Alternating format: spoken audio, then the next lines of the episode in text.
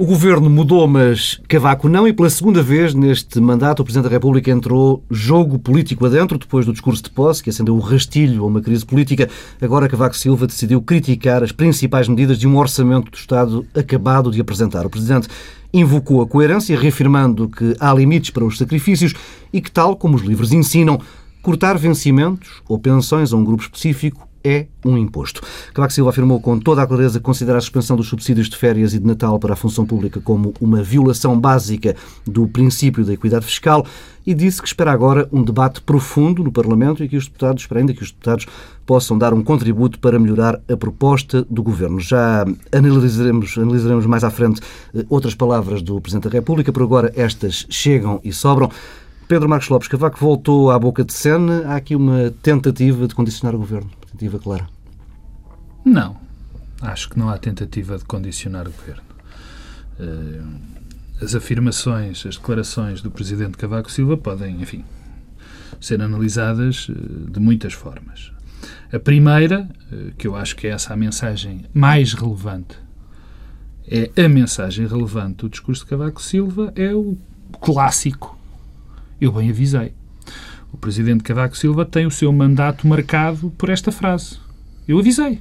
Portanto, e o que ele fez uh, nestes dias foi ter avisado que as coisas vão correr mal.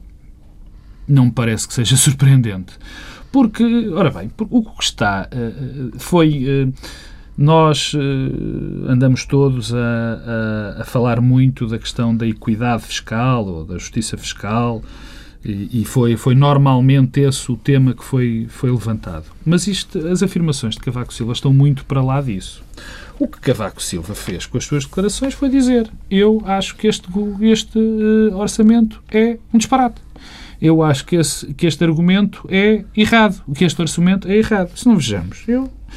Eu tirei umas notas sobre o que ele disse e, e tenho aqui duas ou três declarações.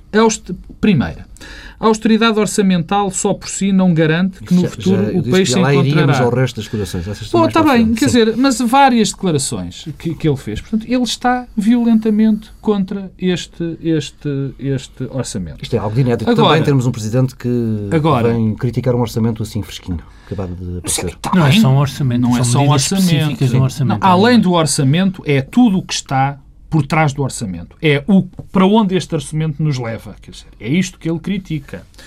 E, e essa crítica é que é relevante e é fundadora. E, e, e depois há duas ou três coisas interessantes. Por exemplo, nós sabemos que nós sabemos que, que Cavaco Silva nós sabemos que Cavaco Silva enfim, desenvolveu a doutrina que dá recados em privado aos primeiros uhum. ministros. Bom, desta vez deu o recado em privado, mas não mas funcionou. Mesmo não, e não funcionou. Para, para José Sócrates, levou seis anos a divulgar os recados privados que lhe dava. Portanto, há aqui uma diferença interessante. Pedro Silva. Há um plano político e depois há o plano do conteúdo da declaração, da declaração à porta, mas também da, da intervenção, que aliás foi secundarizada e, a meu ver, tem críticas mais de fundo. Sim, mais viradas que... para o futuro. Sim. Não, e viradas também para o orçamento, uhum. e mais de fundo do que aquelas que depois faz à porta sobre a equidade. Bem, no plano político há, desde logo, uma comparação com o mandato do Presidente até aqui. Um, nunca o Presidente da República criticou e deixou um aviso tão forte uh, no, no, quer dizer, no tempo do governo de José Sócrates como este, nomeadamente porque isto é um, um aviso em relação ao Orçamento de Estado, não é propriamente à lei da paridade uhum. ou da reprodução medicamente assistida, um, e, em segundo lugar, é uma crítica a, a um aspecto específico também do Orçamento de Estado, mas também é o aspecto mais relevante Decisivo, e mais simbólico. Claro. Depois, isto uh, tem consequências políticas imediatas. A primeira é que o Presidente da República eh, deu, deixou indícios sobre o tipo de intervenção que vai ter em relação ao orçamento. Eu julgo que se fosse para eh, vetar, não promulgar ou o que quer que seja, o Presidente não tinha feito uma intervenção à porta de uma universidade, à saída de um congresso, tinha enviado uma mensagem à Assembleia da República. E a questão da forma é relevante no exercício da Presidência da República e, portanto, devemos tomar isso como um sinal. O Presidente quer deixar um aviso. Em segundo lugar, a segunda consequência é que passámos a ter um líder da oposição. Nós tínhamos um governo que tomou posse com um acordo tácito com o P S eh, com vista à aplicação do Memorando de Entendimento, que depois formou uma maioria entre o P S D e o, P S, e o, P, e o C D S, e que tinha também a cobertura eh, do, P S, do Presidente da República. Neste momento, eh, o Governo é apenas o Governo do P S D e, em alguns dias, o Governo do P S D com eh, o C D S, nos dias raros, em que o doutor Portas, digo que o doutor Portas, por acaso, eh, está em Portugal. Está em Portugal. Mas a consequência é essa, é passou a liderar a oposição. E eh, isso tem a ver com a hesitação, nomeadamente do P S, em relação ao que fazer com o Orçamento de Estado. Só esta semana é que se percebeu eh, o que é que o P S vai fazer e, e finalmente fechou esse dossiê, eh, coisa que já podia ter feito, não precisava se ter deixado antecipar pelo Presidente da República. Eh, e, eh, aliás, eh, dá cobertura à rua, mais do que à uhum. oposição parlamentar. Neste momento, a U G T e a C G T P, eh, no fundo, o que tem é o Presidente da República a dizer que eh, é legítimo criticar o Orçamento, coisa que a semana passada eh, não era possível de ser feita, era uma inevitabilidade.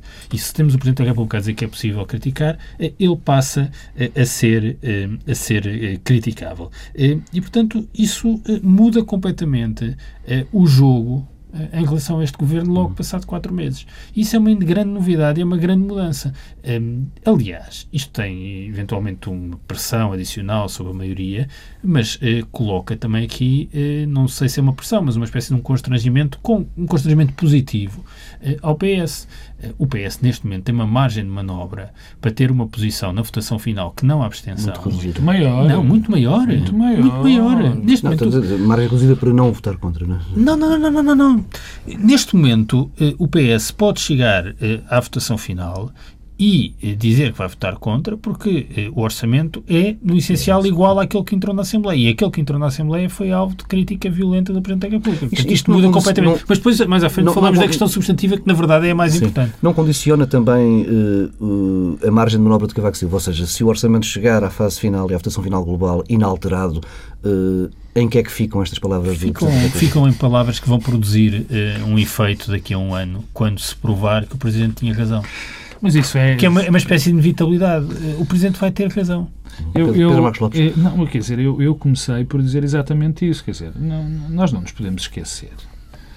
Há duas ou três coisas que têm que ser lembradas em relação a, a estas declarações de Cavaco Silva. Não é? Uh, há uma aliança que se quebrou. Uma aliança que, de facto, não tinha condições para se manter. Que era a aliança Cavaco Silva-Passos Coelho. Quer dizer, essa aliança, nada, mas rigorosamente nada, unia Cavaco Silva e Passos Coelho. São pessoas com convicções completamente distintas em termos ideológicos. Havia uma coisa que os unia. São, calma, já lá vou, é aí que eu, é aí que eu vou chegar. Uh, uh, nada os unia em convicções ideológicas, em valores, em costumes, nada os une. Uh, havia algo que os unia, que era José Sócrates. Portanto, houve uma aliança baseada no inimigo comum. Quando esse inimigo comum acabou, acabou a aliança. Eu, eu, isto é a, a cooperação institucional mais curta da história da democracia portuguesa. Quatro Demorou meses. quatro meses. Quatro meses. Mas deixa-me, deixa, mas é normal. Face à monstruosidade que aqui, que, enfim, na minha opinião, é este orçamento. E face àquilo que vai acontecer, enfim, também, bem entendido, na minha opinião, daqui a uns meses, não havia... O Presidente Cavaco Silva não tinha grande margem para não fazer isto. Porque ele, de facto, desta vez tinha que avisar. Não podia ficar só nas conversas privadas.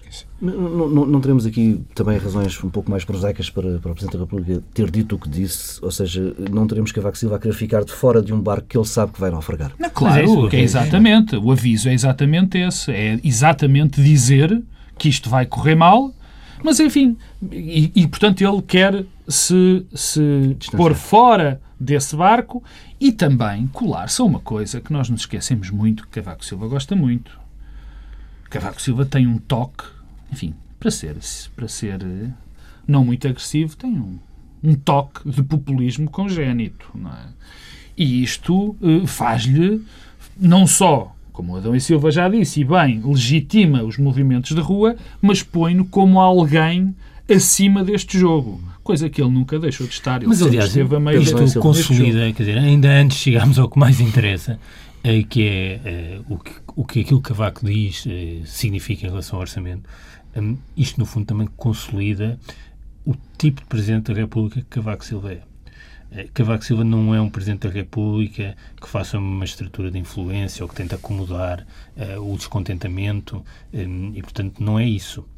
É um Presidente da República que, nas declarações mais decisivas, ou apoia ao Governo ou retira o apoio ao Governo. Essa é a história das intervenções decisivas de Cavaco Silva desde que é Presidente da República. E, portanto, esta é mais uh, uma intervenção nesse registro. Uh, independentemente de, de, do que nós possamos achar sobre as intervenções em cada momento, uh, do ponto de vista da interpretação uh, das suas funções, é isso que temos. É um Presidente que apoia umas vezes o Governo, desapoia outros, uh, e eu tenho dúvidas se essa é a função de um Presidente da República no nosso sistema. Mas isso é outra questão. Que ele ainda não despiu, ou não despiu por completo o, o facto do, do lado executivo. Não Não é o lado executivo, é termos aqui uma espécie de ponto de veto permanente eh, que funciona como espectro sobre os vários governos, que umas vezes tem o apoio, outras vezes é, lhes é retirado o apoio.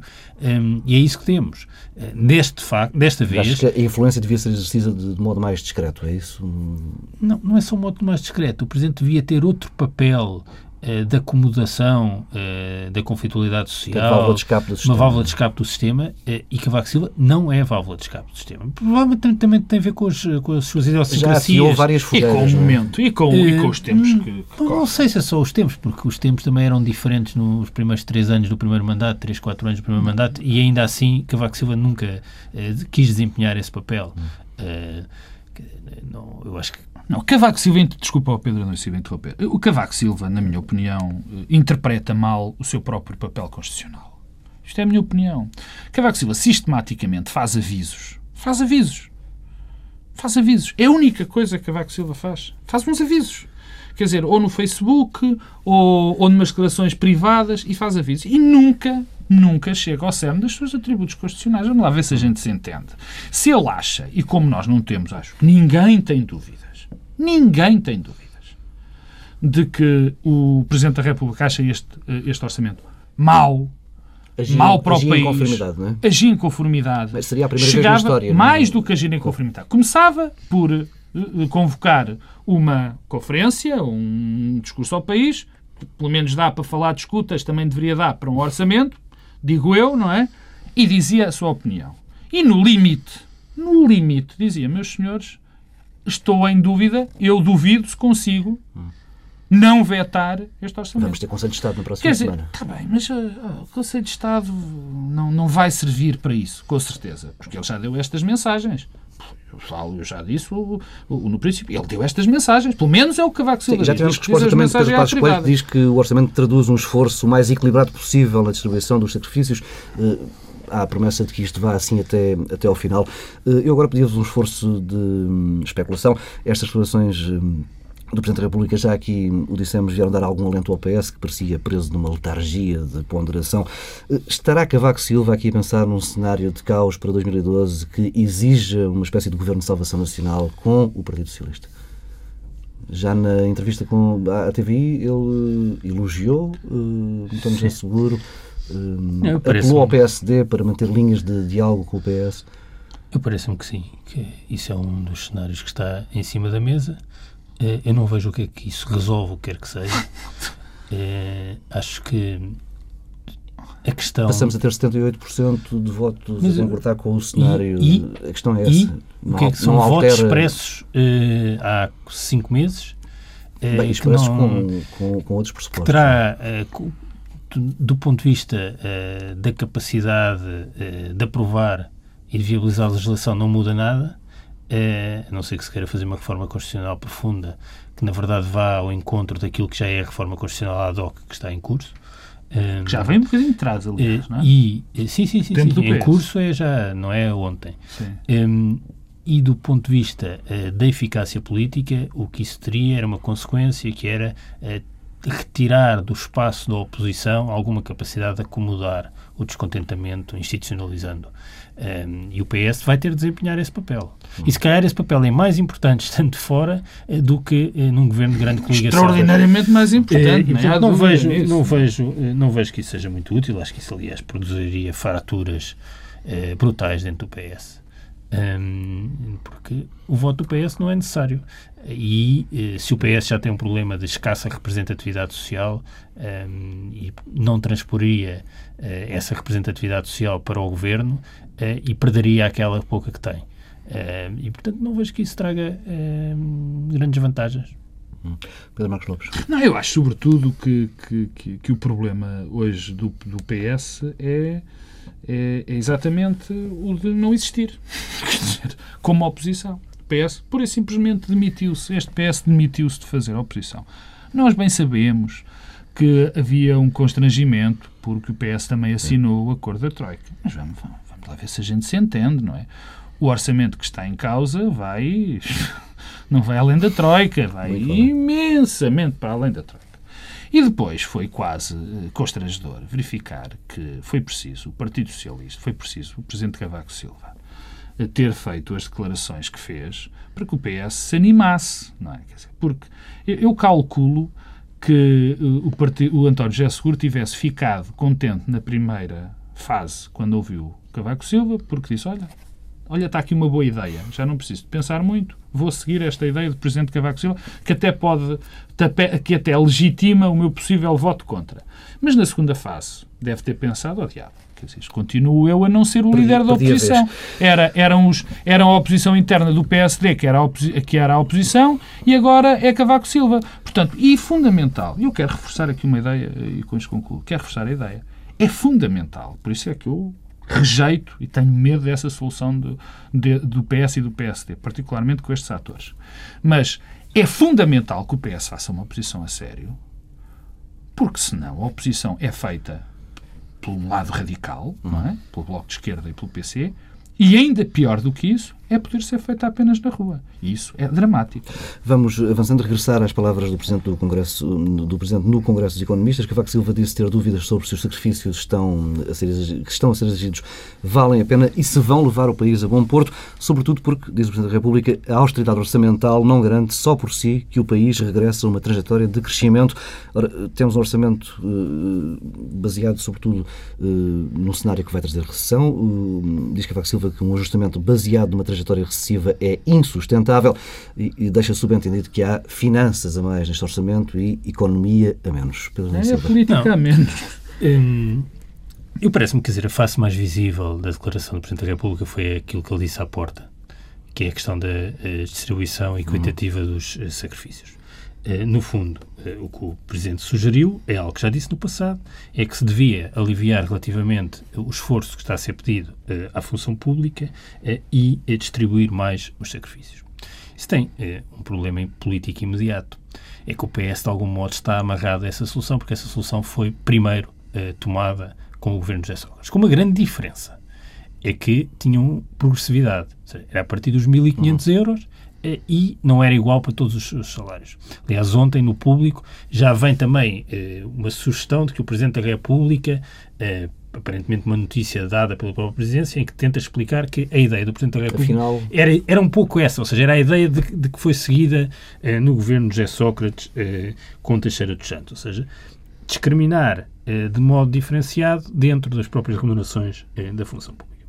Eh, Mas eu diria que isso não é o mais relevante do que aquilo que o Presidente diz. Isso é uma questão importante, mas o mais relevante é o que foi dito na intervenção. E o que foi dito na intervenção, eh, isto que ele diz à porta tem um impacto sobre eh, a medida simbólica do orçamento, o corte na função pública. Mas o mais importante é o que ele diz antes, que na verdade coloca em causa toda a estratégia porque orçamental este não leva lá do governo. Nenhum. Porque coloca em causa no diagnóstico eh, e o que é dito sobre o diagnóstico tem um corolário, tem uma consequência completamente diferente daquela que é extraída por Vítor Gaspar e por Passos Coelho.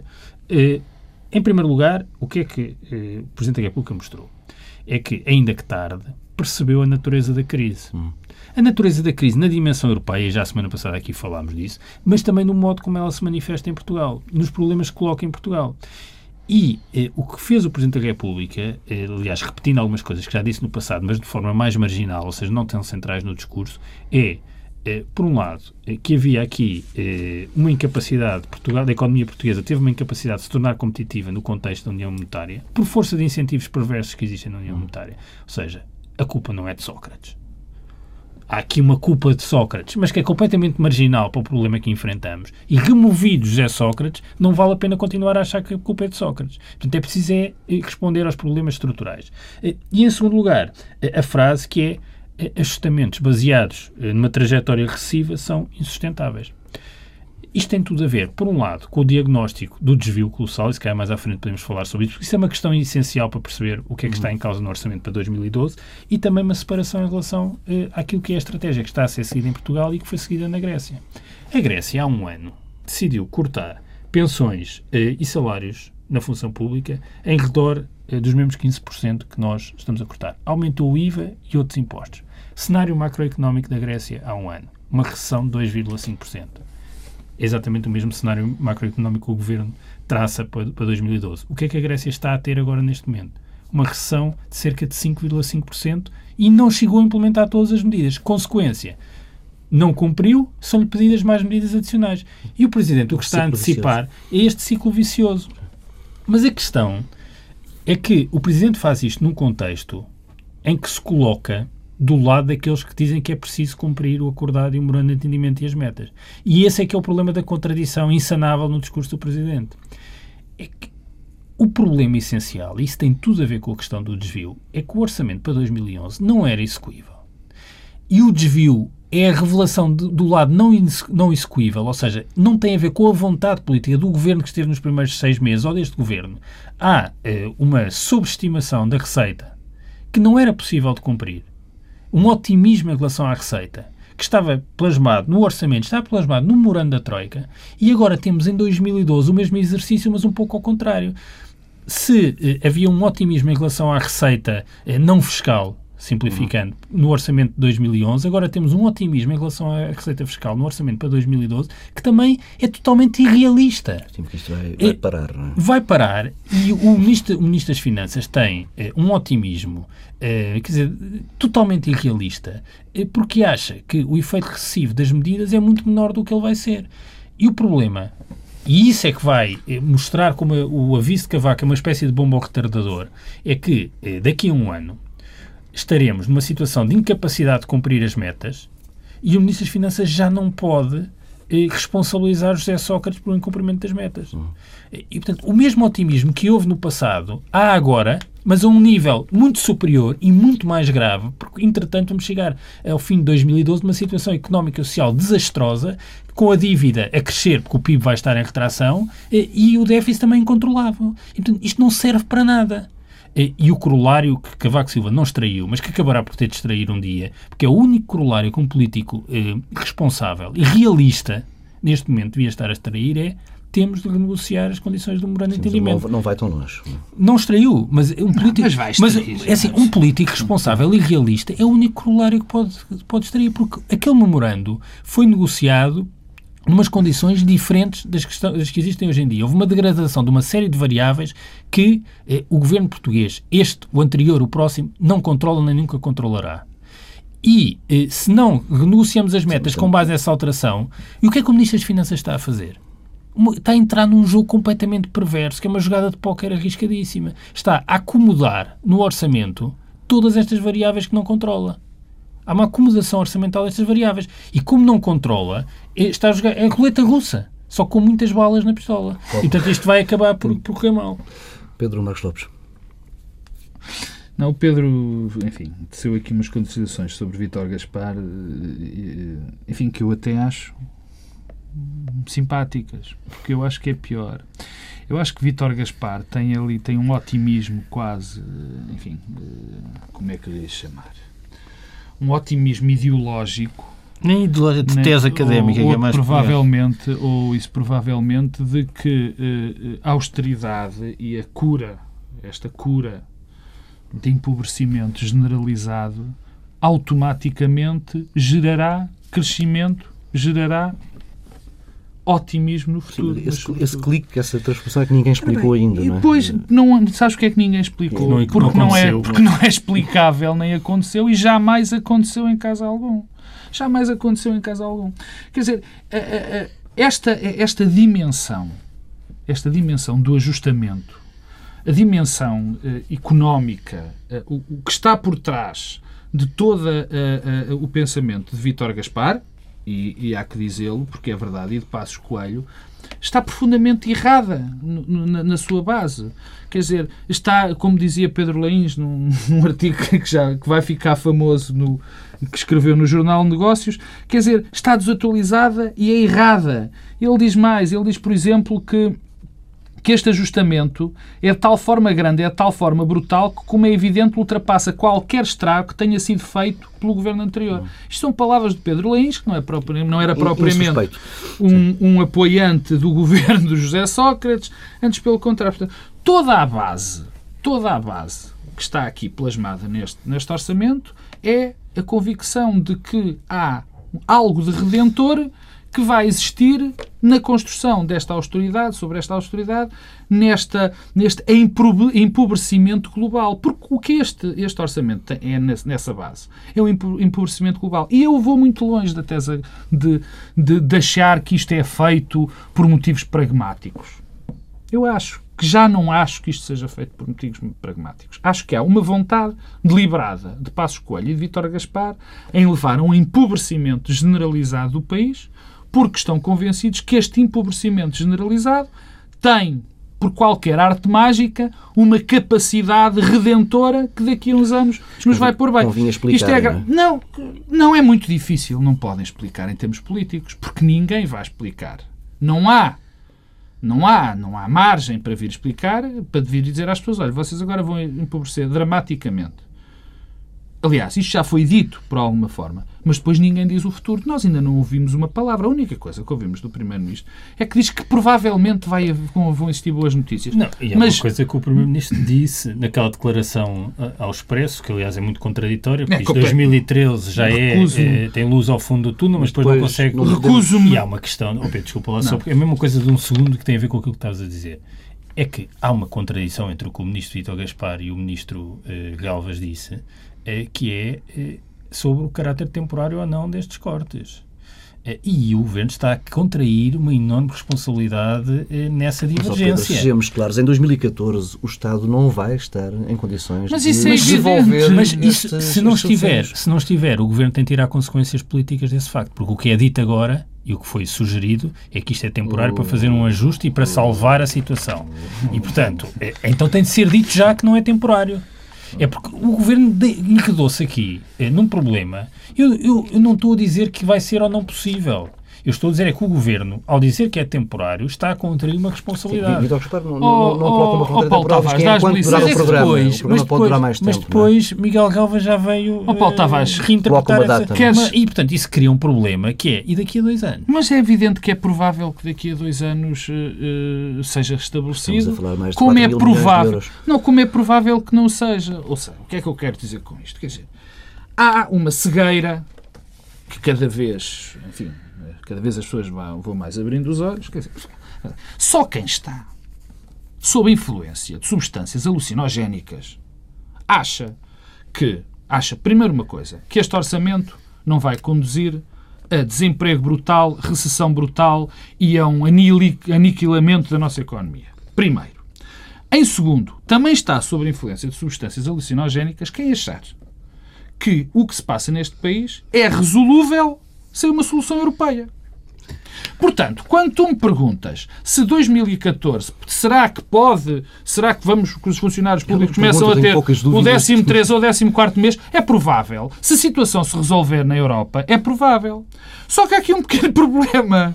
Se ela se resolver... Não controlamos essa variável. Pô, não é... Não. Isso, atenção, é verdade. Isso é verdade. Mas... nada se vai resolver sem ela.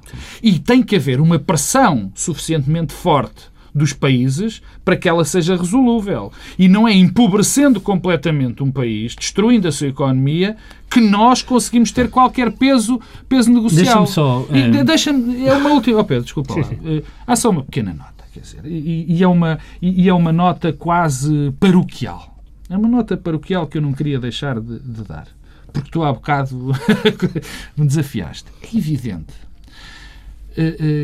Quando se fala disto e disto vir, deste pacote, e deste pacote vir do, do, do, de um partido como o P S D, é evidente que não há ninguém que esteja mais incomodado do que as bases do P S D e que a, a, enfim, o, o, o tecido social até de onde o P S D cresceu. P M Es, enfim. Ora bem, exatamente, quer dizer, de pequenas e médias empresas, de empregos, de funcionários, de, de, de funcionários públicos, de pequenos empresários, de gente que na geração de setenta, de, logo depois à Revolução, conseguiu fazer crescer outra vez a economia, numa altura em que havia também uma depressão brutal. Quer dizer, e é por isso que quando se diz, e é por isso que quando se diz que ideologicamente isto segue uma determinada linha, e que está colado ao Partido Social Democrata, nada pode ser mais verdade do que isto. Nada pode ser mais, menos verdade, peço desculpa, do que isto. Porque o que aqui está em causa, o que aqui está em causa, e isso sempre foi um valor muito, muito, muito sólido do Partido Social Democrata, é a questão económica, é não destruir, é apelar, é, é fomentar o desenvolvimento económico. E isto é dramático. Pedro, mas eu queria fechar este... Queria fechar desculpa. com quatro coisas telegráficas. A primeira é a questão, que eu insisto, da renegociação do memorando. Está-se a gerar uma ideia que eh, o nosso compromisso com o memorando é o cumprimento das metas quantificadas do déficit de dívida. Falso. Se fosse isso, não existia memorando. Existia um conjunto de compromissos finais e não aquelas medidas e o diagnóstico. E, portanto, eh, o que eh, a Troika já revelou é que está disponível para eh, mudar eh, dimensões estruturais do memorando. Eh, a questão da T S U era uma questão charneira no memorando. Caiu de um dia para o outro. E, portanto, se isso caiu, há outras coisas certamente que podem cair.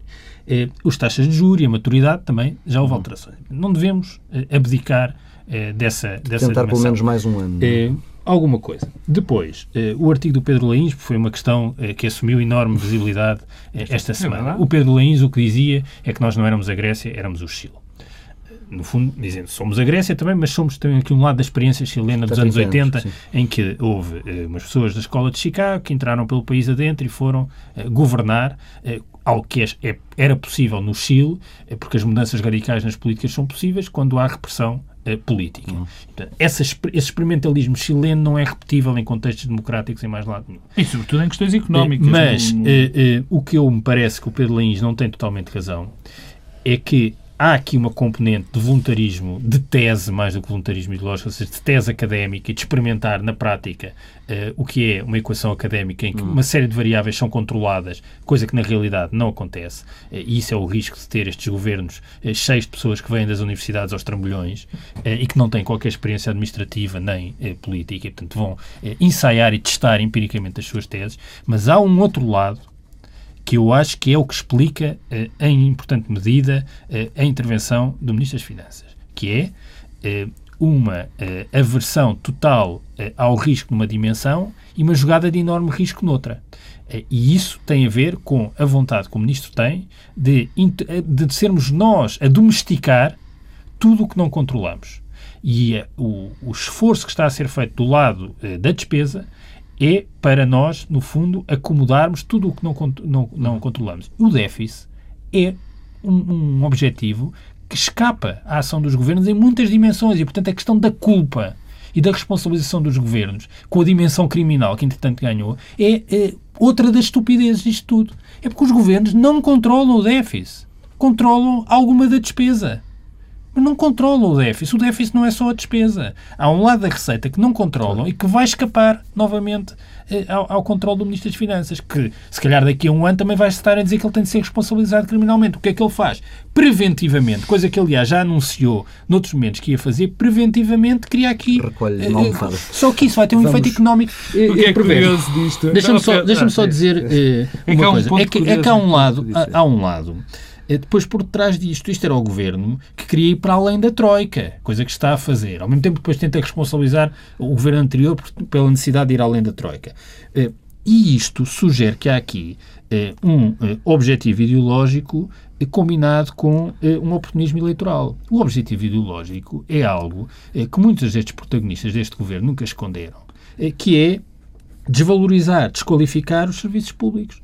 E, portanto, desmantelar o Estado e os serviços públicos nas áreas sociais, nomeadamente. E, e não só fazê-lo, como responsabilizá-los pelo problema que o país enfrenta. Falso. E aí é o diagnóstico do Presidente da República que, que, que é fundamental. E, portanto, há aqui uma oportunidade histórica que, de acertar contas com o passado e que encontra eh, um bode expiatório, que é José Sócrates. E isso eh, é trágico e tem a dimensão do oportunismo eleitoral, que é introduzir uma nova luta de classes.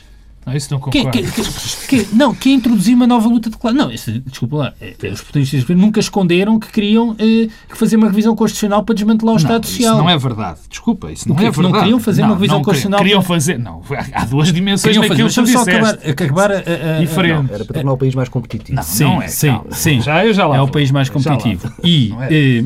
e é. qual é a dimensão da nova luta de classes? Que é isto que, aliás, José Sócrates já tinha também explorado, que é pôr uns grupos contra outros. Os funcionários públicos e os outros. Isto vai acabar mal. Vai cair vai, em cima do governo. Vai, vai acabar, não vai acabar mal na sociedade portuguesa, porque, eh, primeiro, a distinção não é assim tão eh, líquida, eh, as categorias eh, interpenetram-se muito mais, eh, e depois, eh, no fundo...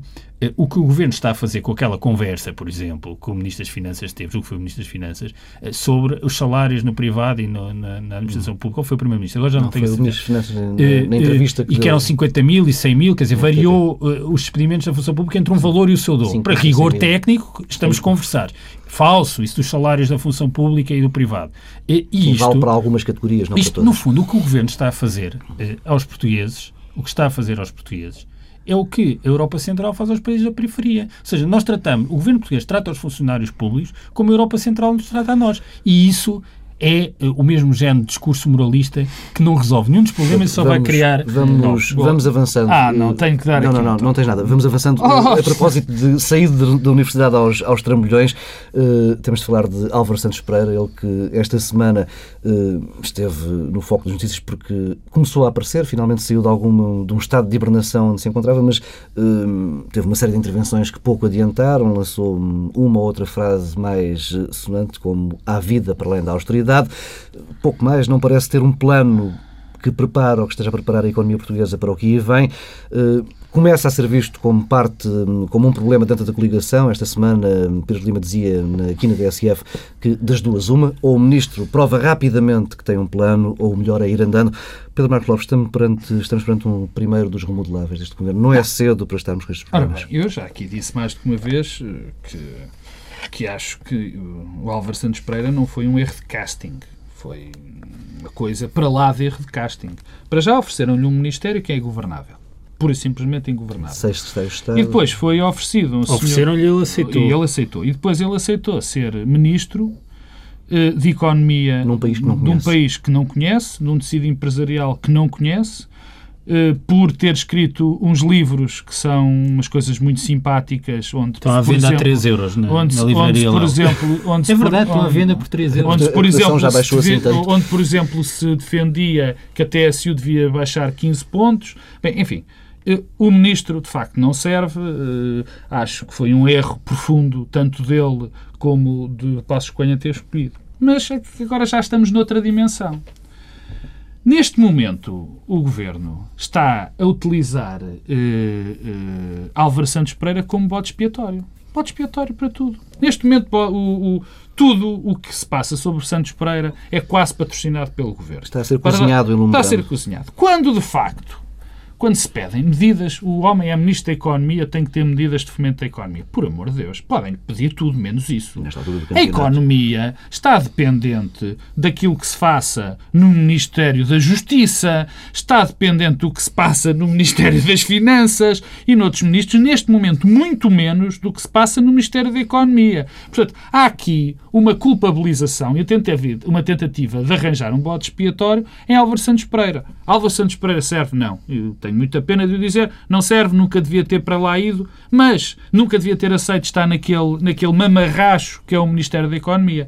Agora, ele tem, é ele o culpado, não, é claro, ele que tem é que fomentar a economia. Longe disso. E o que o C D S fez também, e o, e o que o P S D está a fazer, o P S D não, pessoas do governo, para tentar arranjar como se agora Santos Pereira fosse O, o, o pai de todos os males. Isto é evidente que, que, que não resulta, nem pode ser. Pedro Adão Silva. Eu digo, diria que a responsabilidade de Álvaro Santos Pereira é ter eh, aceito o lugar. Eh, acho que isso só é explicável por uma, uma combinação única eh, de deslumbramento, eh, ingenuidade, desconhecimento, eh, ingenuidade política, ingenuidade administrativa. Mas o principal problema não é aquilo que António Pires Lima disse, é o que o Rui Rio disse. Rui Rio tem uma declaração que, a meu ver, é, é mortífera, é quando diz que o Ministro da Economia é, é, começa a ser atacado, mas o mal não está nele, que é um senhor capaz, é, o mal está no Ministério que não é possível governar. Claro que não. A responsabilidade está é, no verdadeiro desastre político anunciado, que era a criação daquele Ministério. Hum. E quem terá sido a mente que se lembrou de criar num único Ministério, num contexto destes, a economia, as obras públicas, a energia, o trabalho, os fundos comunitários. Fundos transportes. Comunitários, as obras públicas e transportes. transportes. Os fundos comunitários já não estão naquele Ministério. Portanto, já estão aí uns senhores estrangeiros a, a gerir os fundos comunitários como Ministro das Finanças. O resto, isto, é, isto não faz sentido. É ingovernável, e ingovernável por alguém que veio a, a, aos trambolhões desde Vancouver, que nunca esteve, a, nunca teve nenhuma responsabilidade na administração pública, nem administração em lado nenhum, e que não tem experiência política. Portanto, isto estava inscrito.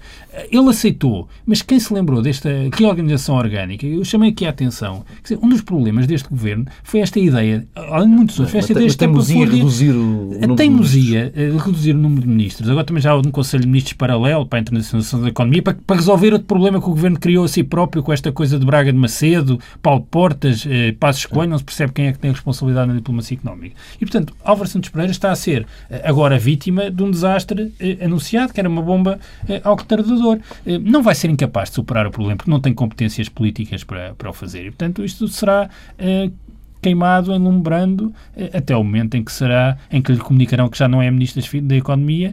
Quando ele já tinha, tinha deixado de ser há muito. E, e, e, e isto é dramático, porque e isto tem a ver com o que eu dizia há pouco. É que há aqui uma questão de isto cria uma oportunidade. Se eu quiser desmantelar o Estado, nada tão eficaz como geri-lo pessimamente. Uhum. E nada tão eficaz como criar este mega-ministério que é ingovernável e, portanto, a única consequência vai ser uma péssima gestão da coisa pública. E, para afundar o Estado, isto é um ótimo, um princípio muito eficaz. Ah, eu tenho que dar uma nota, porque o Pedro está aqui a dizer coisas que eu discordo violentamente. Para já, não acredito jamais em caso algum que o Governo, que atualmente está em funções, tenha, tinha tido como qualquer tipo De, de objetivo o desmantelamento do Estado. Pelo contrário. Bem, então disfarça-me. Pelo contrário. Pelo contrário. Vamos desmontar só um bocadinho. Pelo contrário. O, o, a ideia deste governo sempre foi ter um Estado forte, mas mais pequeno, coisa com que eu concordo inteiramente.